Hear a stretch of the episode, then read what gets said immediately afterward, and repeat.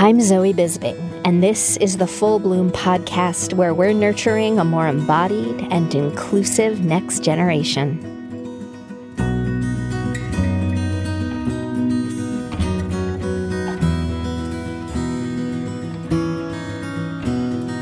BMI, three very loaded letters, and rightfully so. For decades, body mass index, the value derived from the mass and height of a person, has been used as a crude means of gauging a person's overall health status. It's the metric that dictates whether a person is labeled underweight, normal weight, overweight, or obese and ultimately determines whether or not your child will learn that there is something fundamentally wrong with their body. Anecdotally, I can tell you I've lost track of how many patients I've seen in my therapy practice who cite a school based BMI measurement program as one of the first significant injuries to their developing body image. They recall feelings of humiliation, being publicly weighed, shame spirals setting in when those obesity report cards were sent home to their parents, and lingering feelings of failure that still haunt them well into adulthood. In many cases, these same adults have also struggled to find a lifelong love of movement, which consequently negatively impacts their overall well being. And yet, this seemingly sadistic practice of weighing kids at school has well meaning roots connected to sweeping public health initiatives that really do want good things for kids. Good things like health and physical activity. It's just that these school based BMI measurement programs have harmed more than they could ever help. Many of us, particularly body positive nurturers, know this intuitively. I mean, weighing kids at school, it just sounds like a bad idea. But the truth is, until recently, there hasn't been much scientific evidence to conclusively confirm that indeed this is a detrimental practice. My guest today, Dr. Hannah Thompson, an epidemiologist from Berkeley Public Health, is one of the researchers, though, responsible for crunching the numbers that quantitatively shed some very compelling scientific light that bodes very well for much needed policy reform. Hannah, welcome to the show. Kick us off by telling us a bit about the work you do. Sure, sure. So I am an epidemiologist. I'm at the School of Public Health at UC Berkeley, but I definitely took a very sort of rambling path to get here. I was not, you know, 10 years old and said, I really want to crunch numbers. I want to do science and my focus is on physical activity in kids. But I think for me, kind of the nexus of this work for me started right after I graduated from college. So many years ago. And I did a, um, I rode my bicycle across the country with four of my friends. And we started in Seattle, Washington, and we ended in Rehoboth, Delaware. It took us about three months.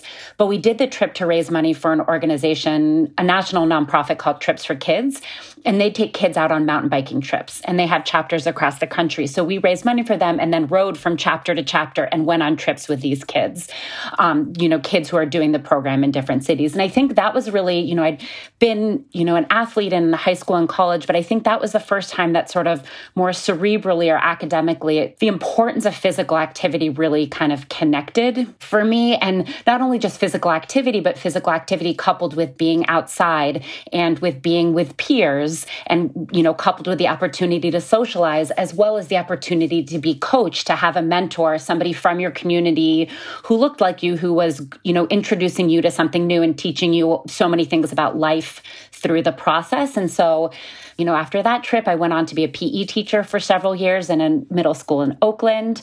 Um, and then that, I went and did my master's in public health and then eventually my doctorate in epidemiology, which is, you know, really how I became interested in the research. But my focus now really is on school and community based opportunities to increase physical activity for kids with, you know, a genuine interest in trying to sort of reduce health disparities and you know using a bad pun level the playing field right so that more kids have the opportunity to be physically active yeah. I mean, in physical activity, it just has so many positive effects for humans of all ages. And I mean, we have been trying to be more aware of different levels of ability and sort of have that inclusive idea that movement might look very different for one person that's completely able bodied versus somebody that isn't. So, kind of bearing that in mind. But physical activity is as positive as it is and all the kind of myriad ways that it enhances well-being it can get tricky like when we're talking about exercise especially in diet culture. And we know from other researchers we've talked to that exercise for the sake of let's say weight loss or appearance related reasons has also been found to have some not such good outcomes right? So i am curious kind of bearing that in mind like what you've learned about effective ways to increase youth physical activity to improve health Right. I mean, I think one thing that I learned early on in school that has always really stuck with me and helped motivate me in this work is that a person, and this has been based on research in adults, but an adult's cardiorespiratory fitness is actually a stronger predictor of their risk for mortality than their BMI is. And so I think in sort of, we always think about weight, oh, you've got to be skinny to be healthy. You need, you know, this, you're going to get diabetes if you gain too much weight, all of these sorts of things. But to me, that was always kind of like, it goes back to that health at any size thing. You can be incredibly fit and have a BMI above 25, right? Have a BMI that's technically in that overweight range. And so for me, that's something I've always, when I was teaching kids, and then, you know, as I've been doing this work, is saying, activity and movement can look like so many different things. It doesn't have to be, you know, you're the star of your basketball team. It doesn't have to be, you know, begrudgingly sweating it out on a treadmill for an hour in the gym and secretly crying about it. um, it just sounds awful. Think, yeah. Right? Even you shudder. I think what's so important about physical activity, especially exposing kids to positive physical activity opportunities early in life, just like everything else, right? You establish those habits early in life is really important for developing that love of movement. So things like recess in schools, things like physical education, which can be, when done well, is probably from a public health perspective, the most important thing we could do as a society would be to fully invest in physical education in schools for our students. And that really is because PE is one of the only opportunities students have, regardless of background background, regardless of the family they come from, where they live, to get high quality physical activity. And that's because, you know, recess only happens in the elementary years, and you have that opportunity to sit on the side if you want to. Not all kids live in neighborhoods where it's safe to walk to and from school or to play in a park after school. Not all kids, you know, have the money to join intramural teams or are part of after school programs. So PE, I think, is one of those things that it get has such a bad rap for good reasons, right? Like PE has been done very badly for many years,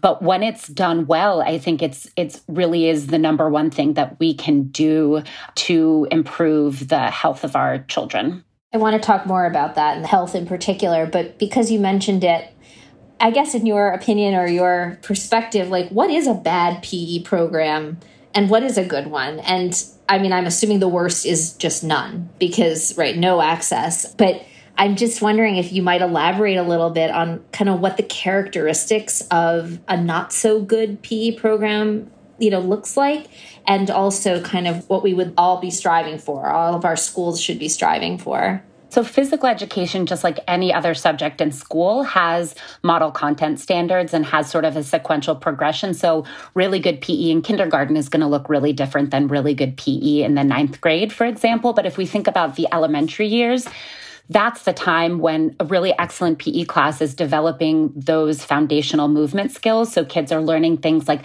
jumping and skipping and executing an overhand throw. They're learning that joy of movement. They're learning collaboration and teamwork and confidence and sort of self efficacy around movement.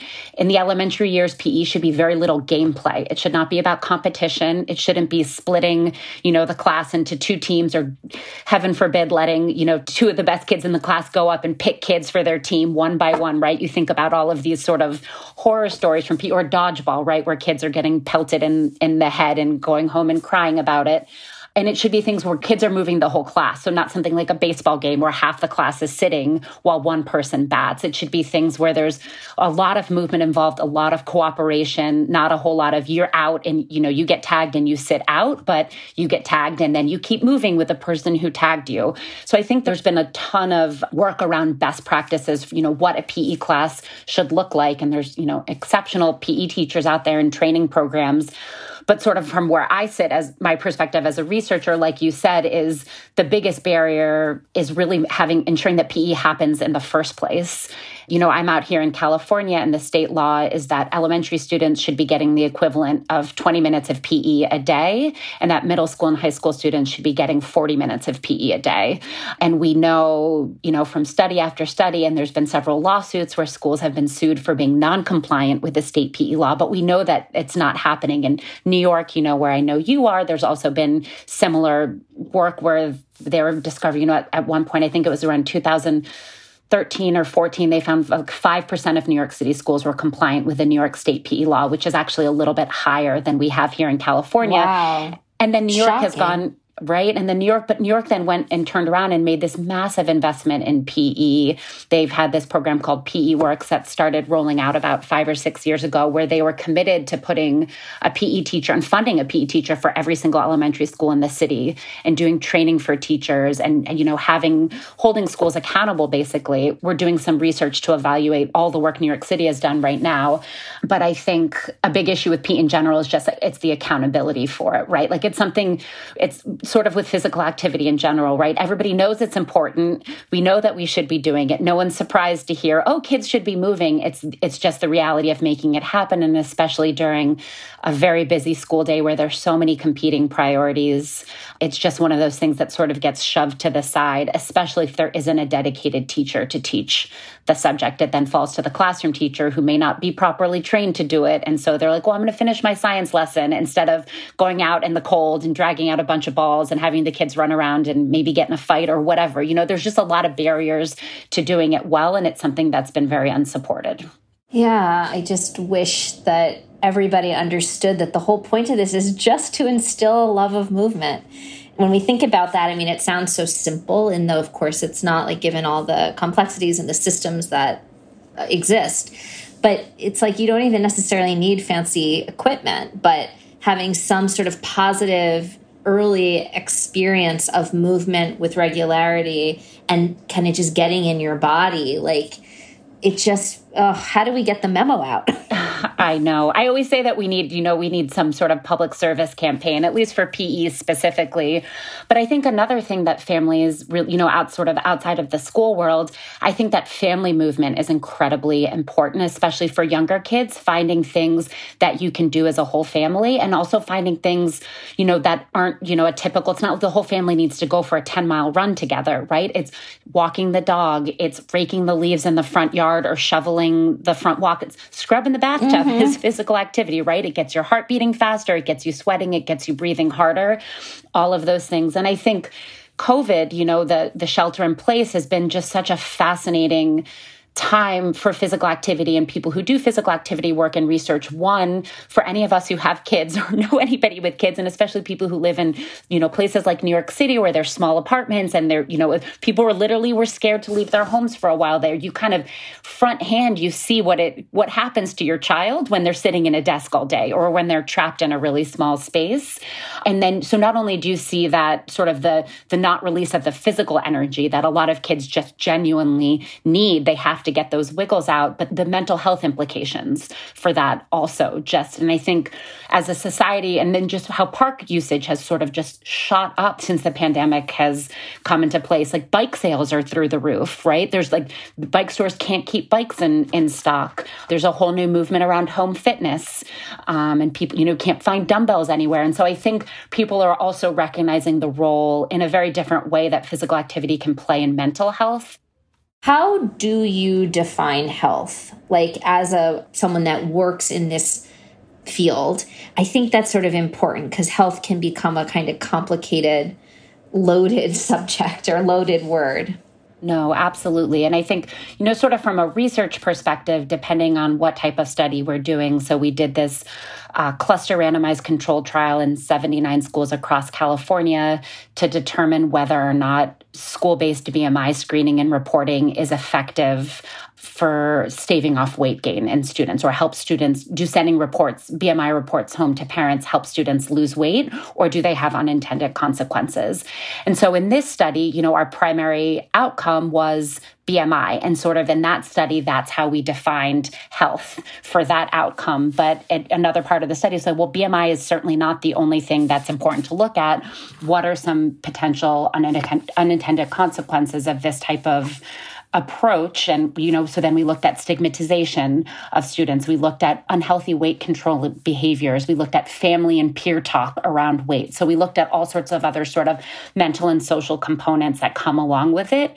So for that specific study you know we had those kind of specific outcomes and other studies will look at cardiovascular fitness in students so we'll look at their vo2 max. But i think you know personally, and we don't often get to do a study where we really holistically are able to measure health in the way that I sort of conceptualize it, you know, as a parent and a mother and, you know, just a person, but thinking about it sort of from this whole child approach, which is I think a lot of schools are trying to move towards is, you know, a student isn't just their grades or their academic output. It is, you know, their physical health matters, your mental health matters, your socio emotional health matters. You know, it's not just being free of disease, it's being happy. It's having all of these other things in place that enable you to live a healthy and life, whatever that looks like for you and your body.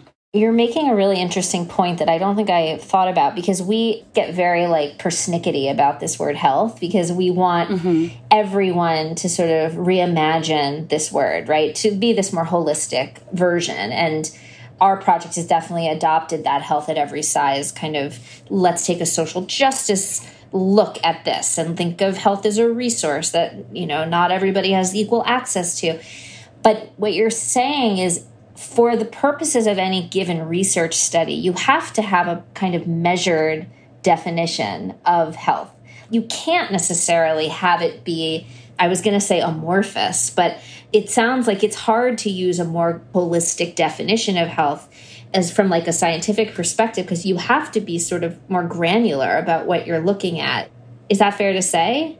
Definitely. I think, well, if you want to, you know, doing something, right, you need to be able to quantify it, right? And so we, there's plenty of researchers who do work in a more qualitative space where you do interviews and you have sort of the time and space to kind of talk. For example, you could talk to students about their BMI screening experience in schools and what does this mean and how does this make you feel and how does this impact your health, however that student or you know child defines their health and that's certainly one way to get about that question. But if you're trying to think from sort of a more rigorous perspective of does this actually impact students bmi right? So bmi screening and reporting has been a, it's a practice that's I think it's something like 40 out of 51, including Washington, D.C., screen students um, BMI in school. And I think about half of those send reports home to parents.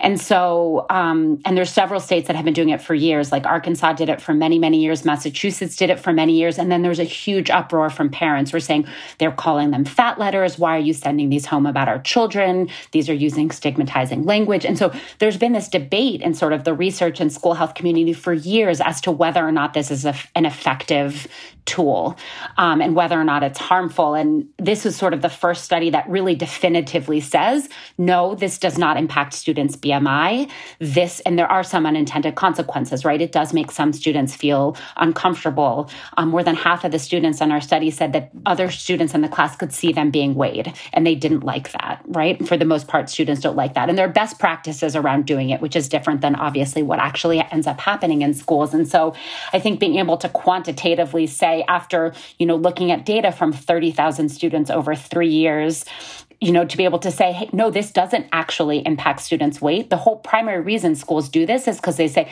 this is a relatively inexpensive um, and hot, low touch, but important, you know, potentially really important way to get messaging to a lot of parents and potentially impact the positively impact the health of a lot of students. But if you think about it, right, it's a single letter that's coming home.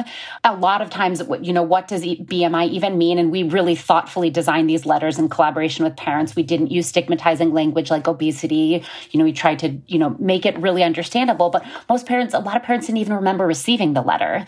And then most parents who remembered receiving the letter weren't surprised by the information that the letter contained.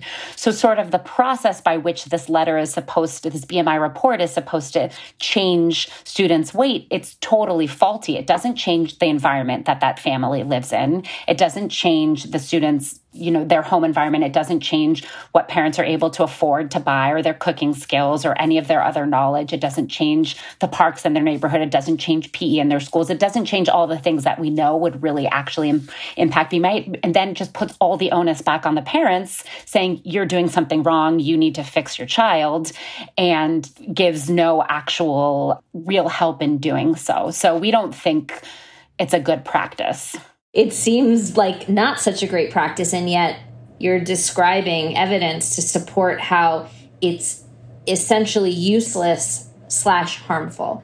And if anything, it could have a sort of stigmatizing effect. What you're also saying is that it doesn't do anything to affect the social determinants of health.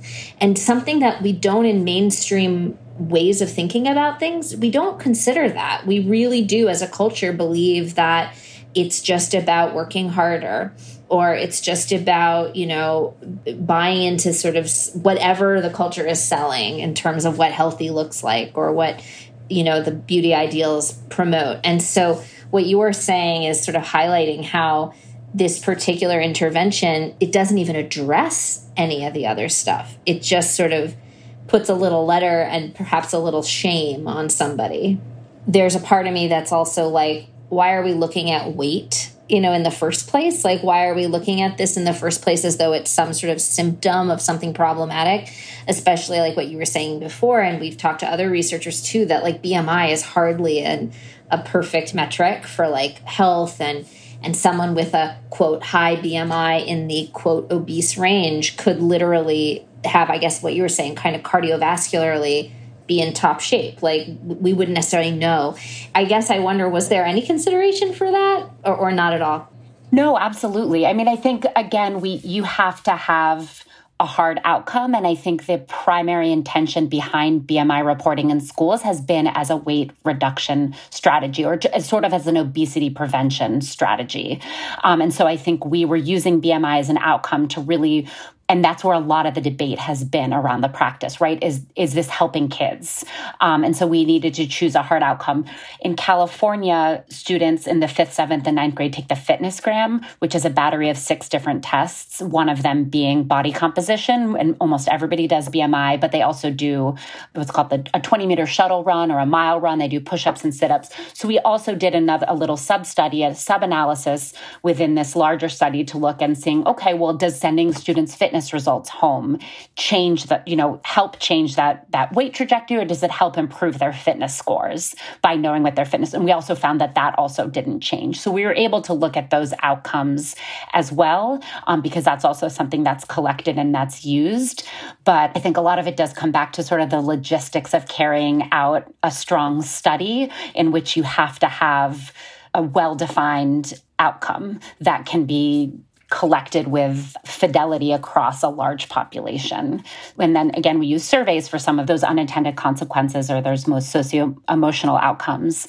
It's a frustrating thing about this kind of work is you're always limited by your measures, right? What you're able to measure without a whole lot of confounding or without measurement error, other sorts of things, often determines what we're able to study. And especially when you're doing something at large scale with students and in schools, you're also incredibly limited, right? It's not like a little study where we're in a lab and we have 30 kids come in and we can do all sorts of crazy, fun, really interesting stuff. If you're talking about kind of that population health level, you have to think about what's really feasible at scale and, you know, within a within a budget. Yeah, no, completely. I do think it's important for us to hear this too, because we can and need to be sort of idealists. We want to put forth this sort of paradise where like stigma is gone and people of all sizes can go to gym class and be included and not shamed. And and I think that a lot has to change societally in order to kind of get to that place. But I think it's important for us to hear sort of how these findings come about. And I think a lot of our listeners have with us sort of embraced a more holistic definition of health and hear BMI and think bullshit. Like that's sort of how their brains now translating it, which is good. You know, we don't want them to sort of, we want people to think critically about that stuff, especially because there is so much harm that that sort of stigmatizing language can can cause. But I also think it's important to know that these measures are, I mean, in a way, we we need them in order to prove that they're not so useful, right, from a scientific perspective. Right. What are you finding? Like, what children are at a higher risk for poor health and things like inactivity? So the recommendation is that school age kids, so like ages, you know, five or six to about 17 or 18, get 60 minutes of moderate to vigorous physical activity a day. And the latest numbers from the CDC show that less than 25% of school age children get 60 minutes of moderate to vigorous physical activity a day. So really it's it's most kids. It's not, you know, we can't point to a single group and say here's where the problem is we do know, though, that unfortunately, a lot of the same students who are at risk for other poor outcomes are also at risk for inactivity. A lot depends on the neighborhood you live in, your uh, parents' education, your race, ethnicity. We also know that as kids age, they're less likely to be active. So, middle school, we often see sort of a precipitous drop off in physical activity for kids, particularly for girls. Um, and then as you get to high school, it, it sort of gets worse. And there's so many different reasons for that. There are cultural reasons and gender norms and not wanting to sweat in front of your classmates and not, I mean, there's just so many reasons. But we also know it doesn't have to be that way, right? We've seen plenty of environments that are very supportive of physical activity and, and for physical activity in school in particular, and that families, you know, and then you also see the other extreme where families are putting their five year olds into competitive single sports and, you know, solo tracking them from a really early age. And that is certainly and by no means what I'm advocating for. But we know that it, it really is a problem across across the board. It's a problem for most adults as well. We also know that as American adults, we're also not meeting the physical activity. The majority of us are not meeting the physical activity recommendations. But I, I am hopeful, you know, I think there was a lot of hope when Michelle Obama, you know, sort of made Let's Move her her platform was all around um, physical activity and, and getting kids to move. And I think there was more of a national conversation around it. I truly do believe with the pandemic, I think, at least in parents' minds who are obviously often the most the strongest advocates and the best advocates for improving programs in schools i think parents have tremendous potential to advocate for better you know better physical education and physical activity programming in schools having it be you know when you go on a school tour do you have pe right? Do you offer this? Do you offer that? Sort of making it as part of a priority when you're thinking about your child's education. I think there's movement that way. And even now we have a new national uh, the federal education legislation used to be no child left behind which was just horrible for physical activity. And now we have the Every Student Succeeds Act, which has a much more of a whole child holistic approach. And for the first time, physical education is part of the Federal Education Act, which means now federal education dollars can go towards physical education and can go towards physical activity. And so I think things like that are really important to sort of moving the lever, moving things in the right direction. But we still have a very long way um, to go until we sort of normalize and make it a really important and positive part of the school experience or part of, you know, sort of family life, family experience. Yeah, like that value. I mean, almost like upping the value exactly. of it and sort of demystifying what it I do think a lot of people think it needs to look a certain way, like it needs to be on a Peloton or it needs to be in this sort of elitist kind of way this right? And totally. and it doesn't. And i don't know. I, it'll be interesting. I don't you'll tell me i suppose if anybody's researching like literally what is happening with covid because i feel like GoNoodle and they are. like GoNoodle and right. just like literally running around the apartment is becoming the pe of our times. i know. Yeah.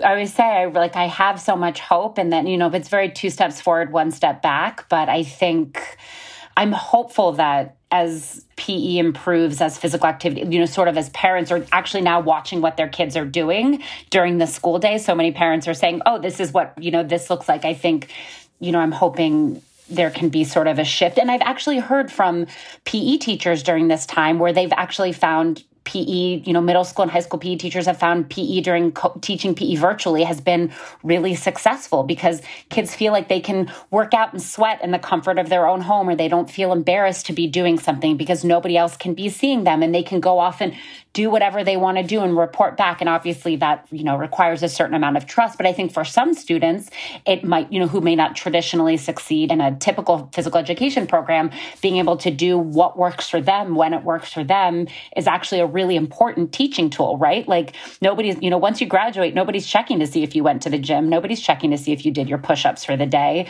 So it's sort of helping to build those habits in in and saying okay you're gonna i'm not watching you do it but if it's important to you if you notice the difference and I think really good PE teachers can help kids make that connection. I used to do an activity with my kids again, I taught middle school where we would go for a walk for 30 minutes. And I taught sort of, we go kind of on these hilly walks, like a little field trip for 30 minutes. And then the last 15 minutes we'd come back and they'd have to reflect on how they felt before they went for the walk and then how, how they felt after they went for the walk. And then we would talk about it. And I think that's such a simple, but how, you know, it's something you can easily do with your children, right? How are you feeling right now?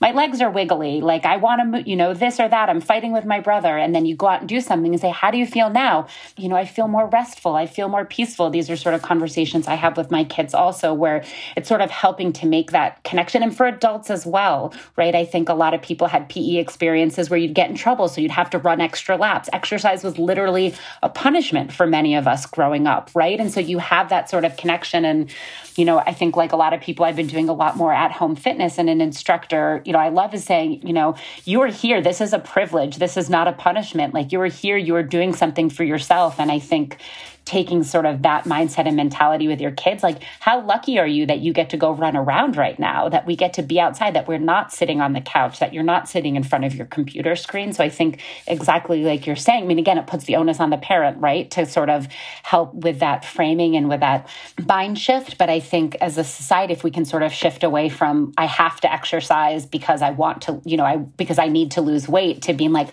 i get to exercise because my body is strong and I want to be out of the house and or I want to be in that, you know, or I need this to maintain my mental health or my sanity right now, I think is a is an important shift if we can do that. I love that. And it's so I mean, I can imagine some parents, myself included, trying it out with like my six year old who will be like, feel the same. You know, yeah. like but but I always say to people, even if you get this sort of like eye roll in response, like to keep asking. I love that question because it does, it fosters this embodiment, like just to check in with yourself and notice, like, did anything change? And if we can just keep asking that of our kids and ourselves, truthfully, we'd probably better balanced. I, you know, I'm gonna I'm gonna let you go. This has been you've been so generous with your time with me. And the one thing that we sort of like to do is ask based on all that you know, all your lived experience and pulling from the science that you're aware of, if you had to tell the folks listening to this podcast today to take away one thing that they could do on the regular to help their children fully bloom, what's the one thing you would advise them to do? Ooh, that's a good question. I would say to find joy in movement with your children.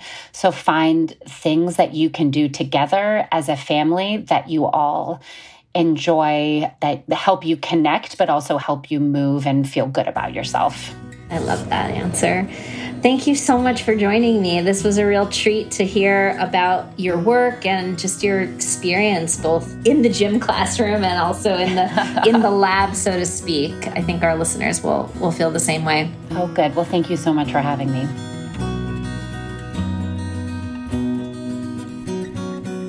So that's today's show.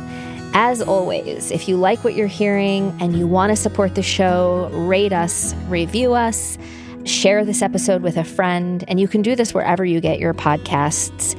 Thank you so much for listening, and be sure to tune back in next time for more body positive parenting wisdom.